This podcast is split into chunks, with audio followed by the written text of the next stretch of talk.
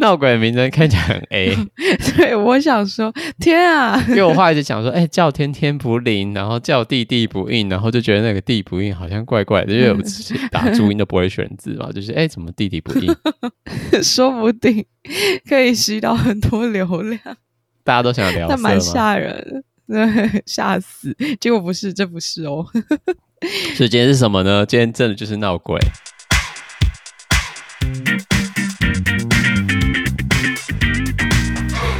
好，今天来抓个鬼啊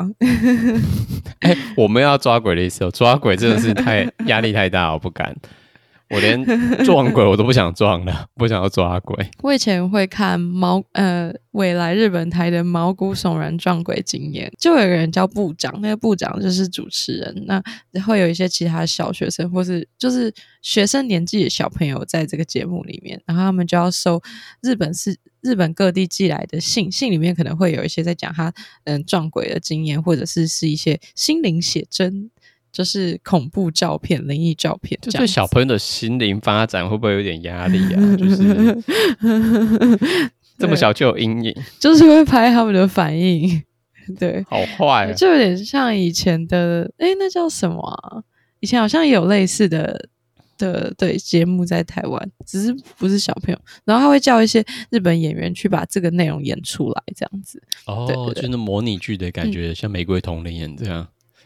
啊，对对对对，玫瑰瞳铃眼有点像那样子、没错。所以你本身就是会去看那种恐怖综艺节目或者是看鬼片的人， 对吧？我以前非常的喜欢。总而言之呢，我是觉得这一集我们要讲的就是讲鬼故事，那就担心有人不敢听鬼故事，所以我们这集不会真的讲鬼故事，反而是讲跟鬼故事背后有关系的历史，或是就是你要草草带过，或是我们就把它讲得非常不恐怖，大家就不会担心说会被吓到的问题对，就非常平铺直述的跟大家不装神弄鬼。但我觉得这也是另外一种挑战的，对，就是你要把一个鬼故事讲得非常无聊，应该也蛮难的，如果它本身很可怕的话。看到抬头就知道不会很可怕了吧哦，真的吗？真的吗？那我们先讲第一个就是第一个新闻是什么？第一个新闻从自由时报来的报道，它的标题是说妈呀，英国博物馆闹鬼，阿飘竟然是他。你可以帮我们念一下这个自由时报吗？英国伯明翰博物馆兼美术馆竟然传出了闹鬼的灵异事件，从流出的监视器画面清楚可见，博物馆闭馆后大半夜有神秘阿飘在空中飘来飘去，时高时低，由大厅飘到纪念品店，来去自如，逛大街有如入无人之境，让人看得毛骨悚然。然后下半那一段就写了说，这个阿飘定睛一看，原来就是一个热气球。什么烂吧，超可爱因为他的本尊是那个神偷奶爸里面的小小兵那个黄色的香肠是黄色清净肠，我都称小小兵都是黄色清净肠他真的很，然后还有几根毛在头上，他有点恶心的。老实说，就是以就是一个理性来看这个动画人物，就觉得他有点恶。其实我没有很爱小小兵，但是这个文章跟想象中的画面会让我觉得蛮可爱的它就是一个监视器有一个气球飘来飘去，然后大家就吓到，就是自人吓人，就觉得哇有闹鬼，然后其实就不是，就是游客忘了那个热气球，然后就博物馆就传说闹鬼。那第二个是真的闹鬼的，是在香港的海防博物馆，然后这个新闻就是主要是要跟大家这是从一个叫做 Weekend HK 的网站中看到的，然后讲到一个香港的军事建筑里面，就是一直都觉得很阴森，所以都有闹鬼的可能性。传说之前有保安人员在夜间独自巡经博物馆的时候，就是他要巡逻，那巡经博物馆的布雷房还有碉堡的时候，会常常听到女性的尖叫声，更恐怖的是他听到有声音在他耳边低声的说你不要说要吓人哦我们之前不是已经说不要装神弄鬼吗不要让大家很害怕嘛。我觉得念一念会很想要就是跟着那个剧情走。好的，那所以就是有声音在他耳边低声的说出一两个字。就是大家听到现在就想说、啊、切割，不听了马上退出，不行，就是大家听完这还是在开头而已嘞，马上就跑走。我要好好的说。好。对，总而言之呢，就是你知道军事基地嘛，就是很多神灵异传说之类的。但下一个就还蛮温馨的，就是在俄罗斯的列宁博物馆之中。那这列宁博物馆就是一个前苏联共产领导人列宁的故居。那这个闹鬼的情况到底是发生什么事情呢？然后就说他是说列宁本人还十分眷恋这间故居，所以他会干嘛？根据馆长怎么说？因为他十分眷恋这个故居，所以根据馆长说，他们发现列宁的房间有人睡过的睡痕，可是这个房间通常都是锁着的，所以通常是没有人能够进入里面，因此他们认为是列宁的鬼魂出现在房间里。屋内常会有苹果蛋糕的香味，可是博物馆表示他们从来没有利用过这种香味的空气清新剂，而且最巧的是列宁生前最喜欢吃的是苹果蛋糕。对，什么烂东西啊！我那时候第一个看到就是这什么烂新闻啊，这为什么要出现，又为什么有报道讲这个事情？那我想说啊，对，我们自己来做鬼故事，好吧，那把它拿进来好了。不错啊，穿插一点温馨的小故事。是，因为第二个真的太可怕，就是香港海防博物馆，真的太可怕了。所以我们现在就是看到现在为止嘛，就是看了三个博物馆，有就是假装闹鬼，也有可能真的闹鬼，然后第三个是就是不知道到底是真的闹鬼还是就是行销策略做出来的列宁博物馆的感觉。所以今天呢，其实算是一个博物馆的擦边球，但是其实会讲到很多跟历史古迹有关系的东西。这些历史古迹在某些时候大家都会把它认为是一些那个博物馆的东西嘛，因为它里面也是会收藏一些就是前人留下来的东西，所以这东西有点是模糊地带。你知道什么以前的英国的城堡啊，法国的城堡啊，你会讲城堡是博物馆吗？不会讲，但是大家有时候都会把它混为一谈。那我想说在这种具有历史的地方就是常闹鬼，那一定会有很多莫名其妙的鬼故事在这边出现。然后就找到一个相当歪门的，就是不恐怖但相当歪门的鬼故事可以跟大家分享在这个节目之上。他的那个占比很高。对，我们今天要讲的第一段其实就要讲肝肠跑趴。那其实这个新闻呢，一开始是来自于一个新闻讲说英国的10大古迹然后都有闹鬼的新闻，然后在这里面就挑出来一个，怎么这个人名字常常出现。那我们来先介绍一下。第一个就是英国的布里克林厅。布里克林厅是现在有国家信托基金管理，而且它矗立在 Anne Boleyn 的出生地，用臭名昭彰来形容它的一个亨利八世的第二任妻子，而且他是很显然的在每年5月19号，就是他被处决的周年纪念日，会回到布里克林。OK， 所以现在就是有必要，就是他讲到有几个名词出来了嘛。第一个就是安妮这个人，安妮也就是亨利八世的第二任妻子。亨利八世这个好像听起来也很耳熟，如果常在听历史型的 podcast 的应该就会知道这个。英国的亨利八世其实在一个英国历史上非常重要的人物。那我们要不要先从就是臭名昭彰，被称为臭名昭彰的这个安妮布林来先讲安妮布林到底是什么，跟什么有关系？就是应该是先从安妮布林怎么会变成举国皆知的众所就是人物，就是从他一个轰动全球的终极爱情故事。因为亨利的第一任妻子阿拉贡的凯瑟琳，她的那个家族名字，她是没有办法孕育出男性的继承人，所以亨利就把这个国家的宗教信仰从天主教改为新成立的英格兰教会，所以才得以跟阿拉贡的凯瑟琳离婚，安妮合法的结婚。在这之前，亨利已经开始了他热烈的求爱。这好像在哪里，就是哪个地方听到这种莫名其妙的乡野传奇的感觉。为了求生男孩，婆婆不开心，但是他自己不开心，所以他就他自己不开心，所以他要离婚。对，但为了要离婚，所以要把整个国家的宗教先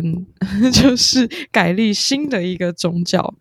对，我想这段应该很多人都有听过，就是他为了、就是为了离婚，然后就是把它改成那个新的英格兰教会这件事情，我们就不再多说，只是觉得说，哦，原本还想说，哎，是不是要送到金铲子？之前不是他就在讲铲子嘛，然后那个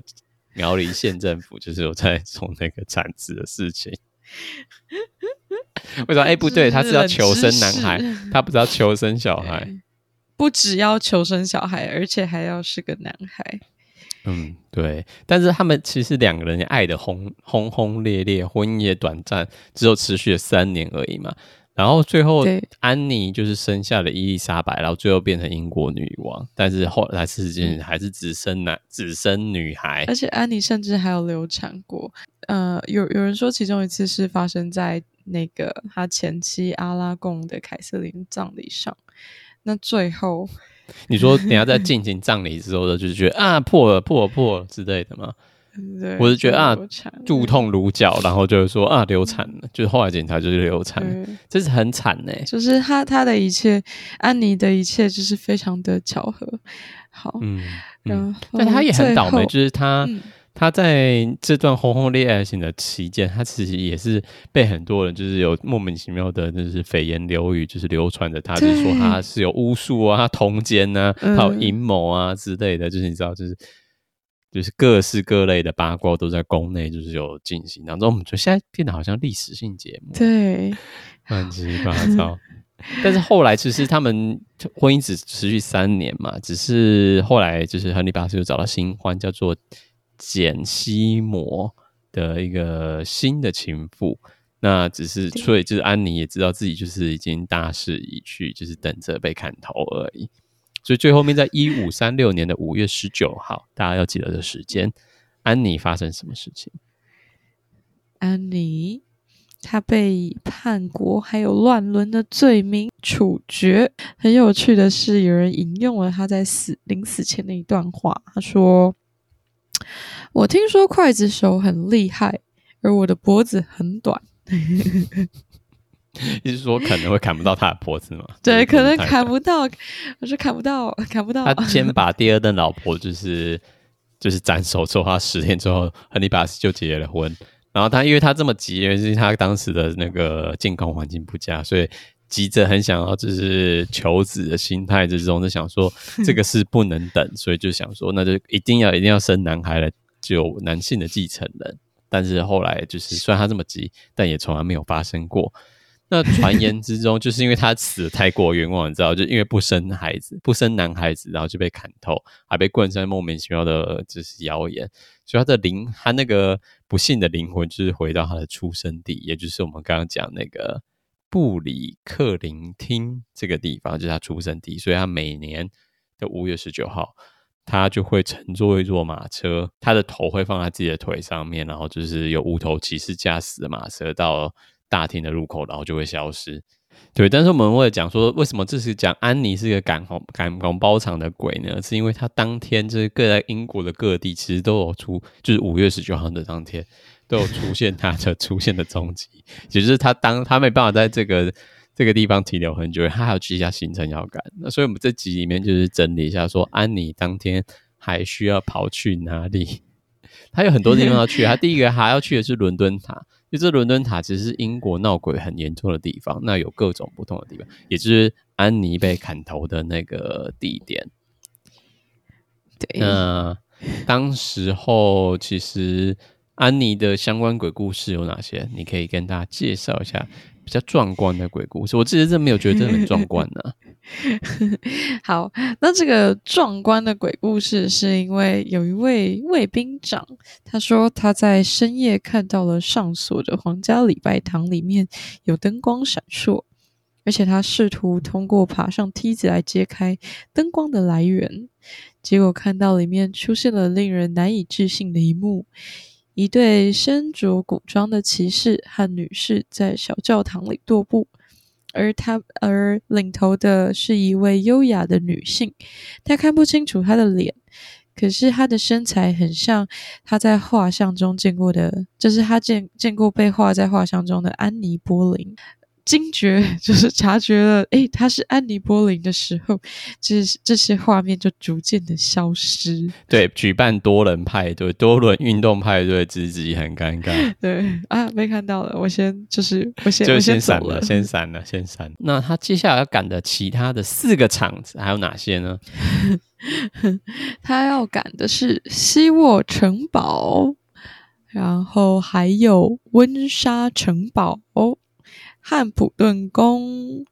罗克福德厅。这是听起来都没什么感觉吗？我现在我们来一一解释一下为什么他要赶这些场。这其实跟他的就是莫名其妙的纪念意义有关。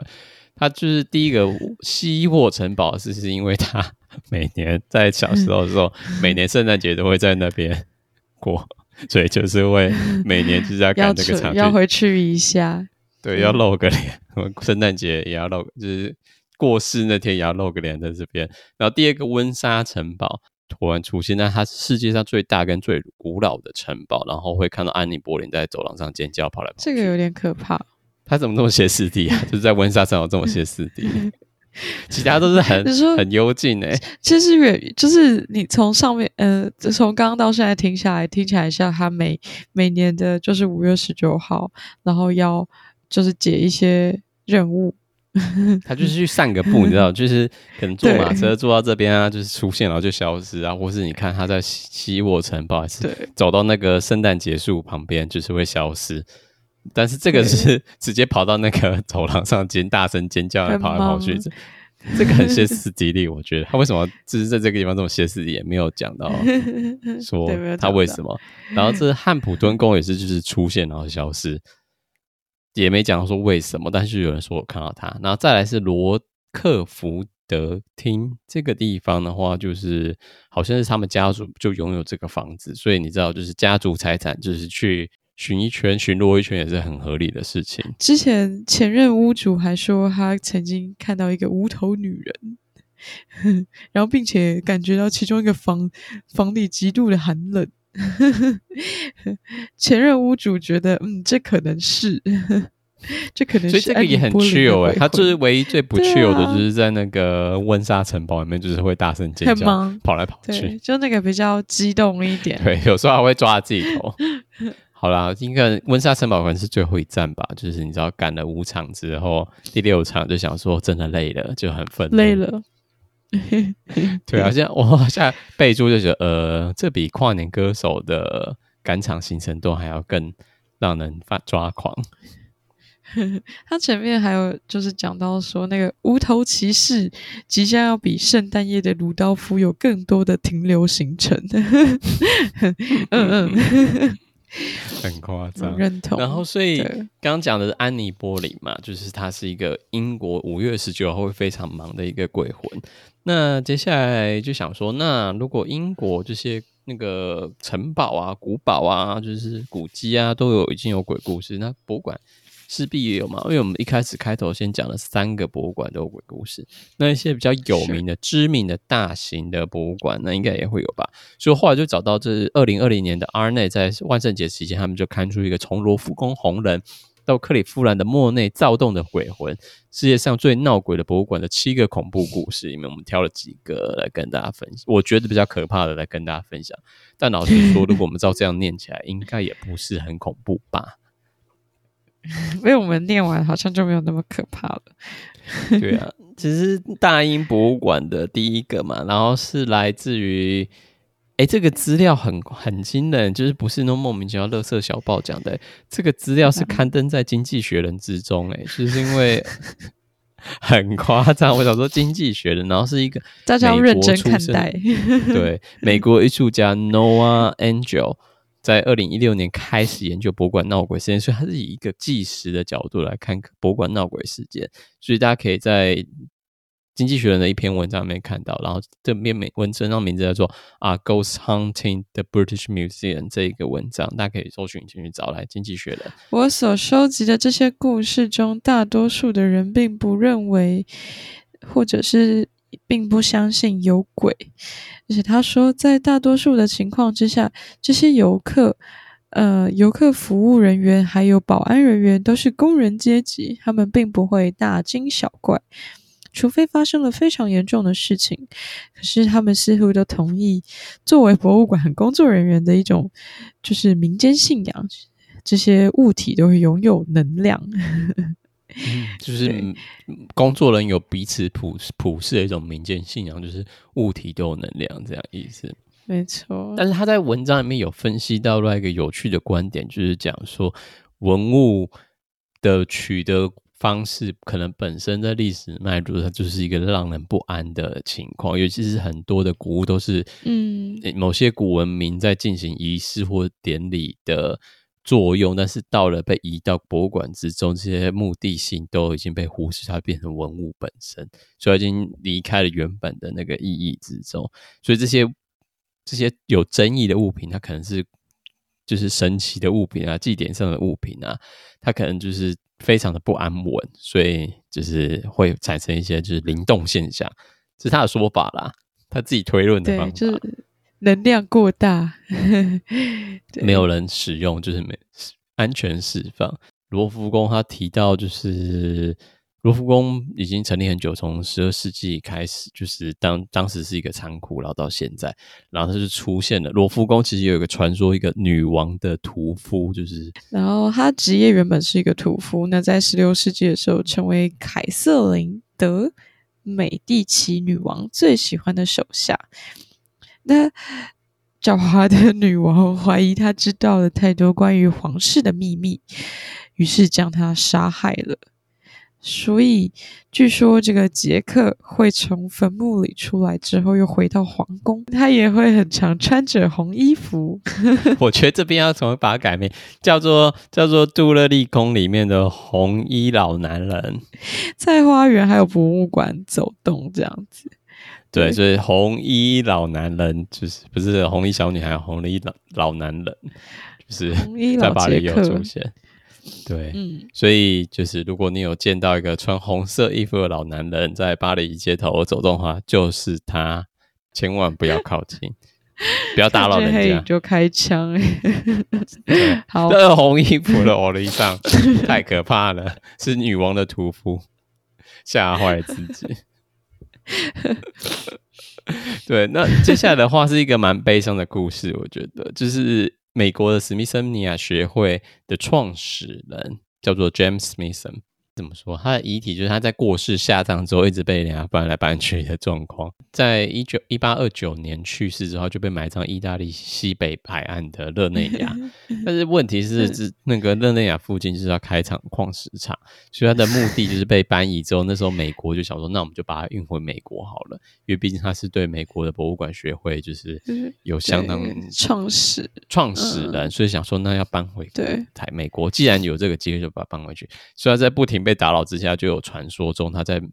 博物馆会看到这个人在博物馆徘徊着还在工作。我就想说这个传说真的很符合美国精神，对，很美国精神，连死后也要过劳对，而且人家就是跑去意大利就是有他的原因啊，就是人家想住意大利还把他搬回美国，就是你知道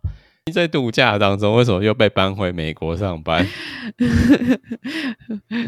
想说为什么我现在在美国不是在意大利非常符合美国精神。那最后一个部分，今天节目短短的最后一个部分想跟大家分享的，就是我后来就想说鬼故事博物馆观光业，只知道这个逻辑是这样嘛，鬼故事博物馆观光业鬼故事哦，观光业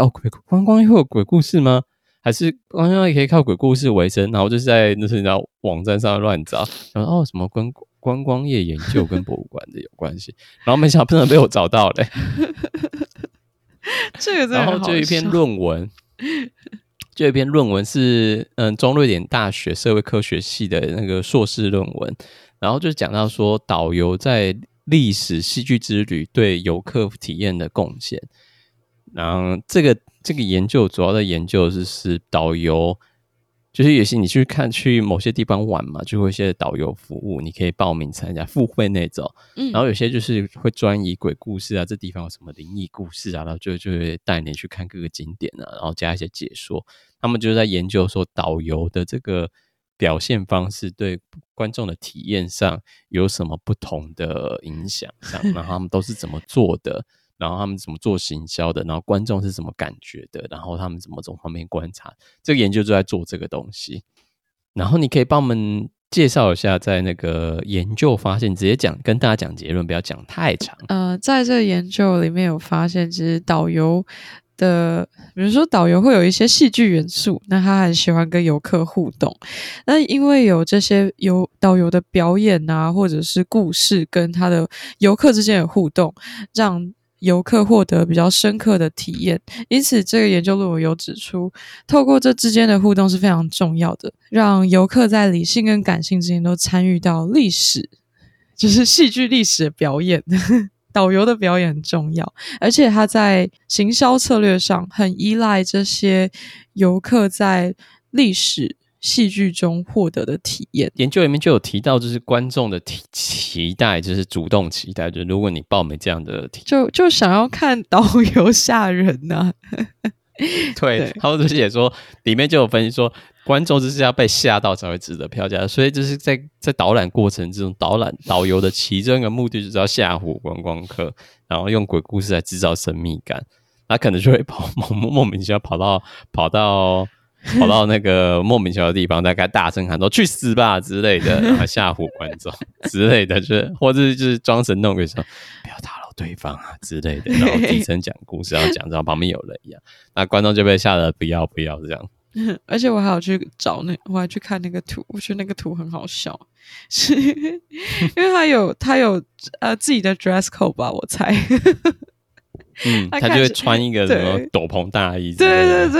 他就穿一个中世纪的衣服，我就是觉得他非常的敬业。对，然后就是另外就是他的那个戏剧性的手势跟动作啊、表情啊，其实都是非常非常丰富，就像一个沉浸式的剧场体验一样，就是可能会有一些道具啊、使用啊，或是直接在就讲到说哦，谁就被，就像我们前面讲的嘛。我们讲的超级不戏剧的、啊，就可能讲说哦，他被砍头，他可能就会就是用表演出砍头的样子啊，或者在脖子上比那个被砍头的那个姿势出来，或是直接烧木头啊，在你面前烧木头之类的，非常夸张。拿自己的手杖，然后拿手杖点那个什么游客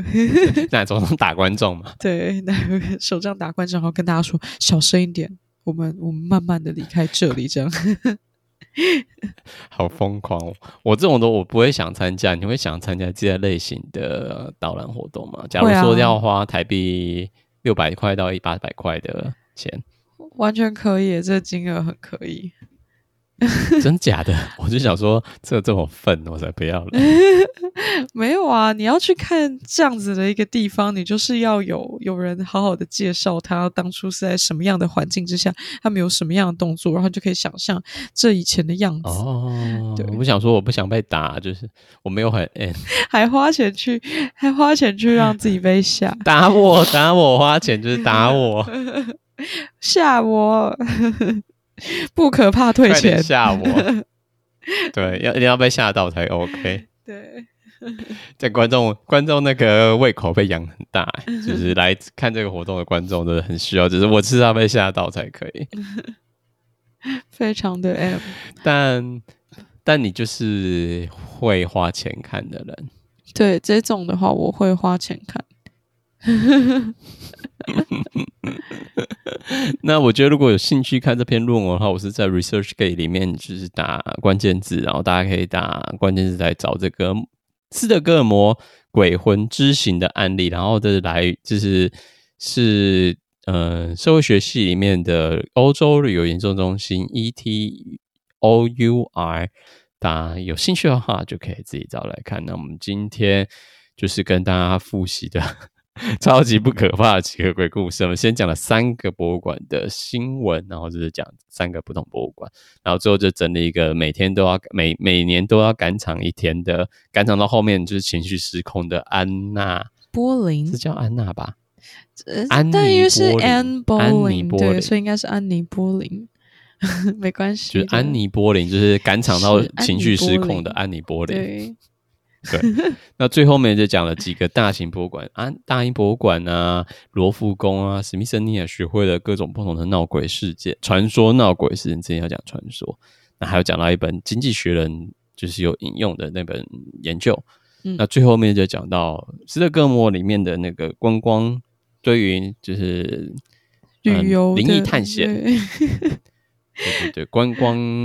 光研究的一篇硕士论文，让大家可以继续找来看。那么今天节目到这边为止，还有什么要说的吗？为什么破音？没有哦，就想说，还有什么东西忘掉了吗？好像没有，对，目前没有。有想到也来不及了。好，对，就想都过了，对。好了，那就先在这边跟大家说再见啦，大家拜拜拜拜。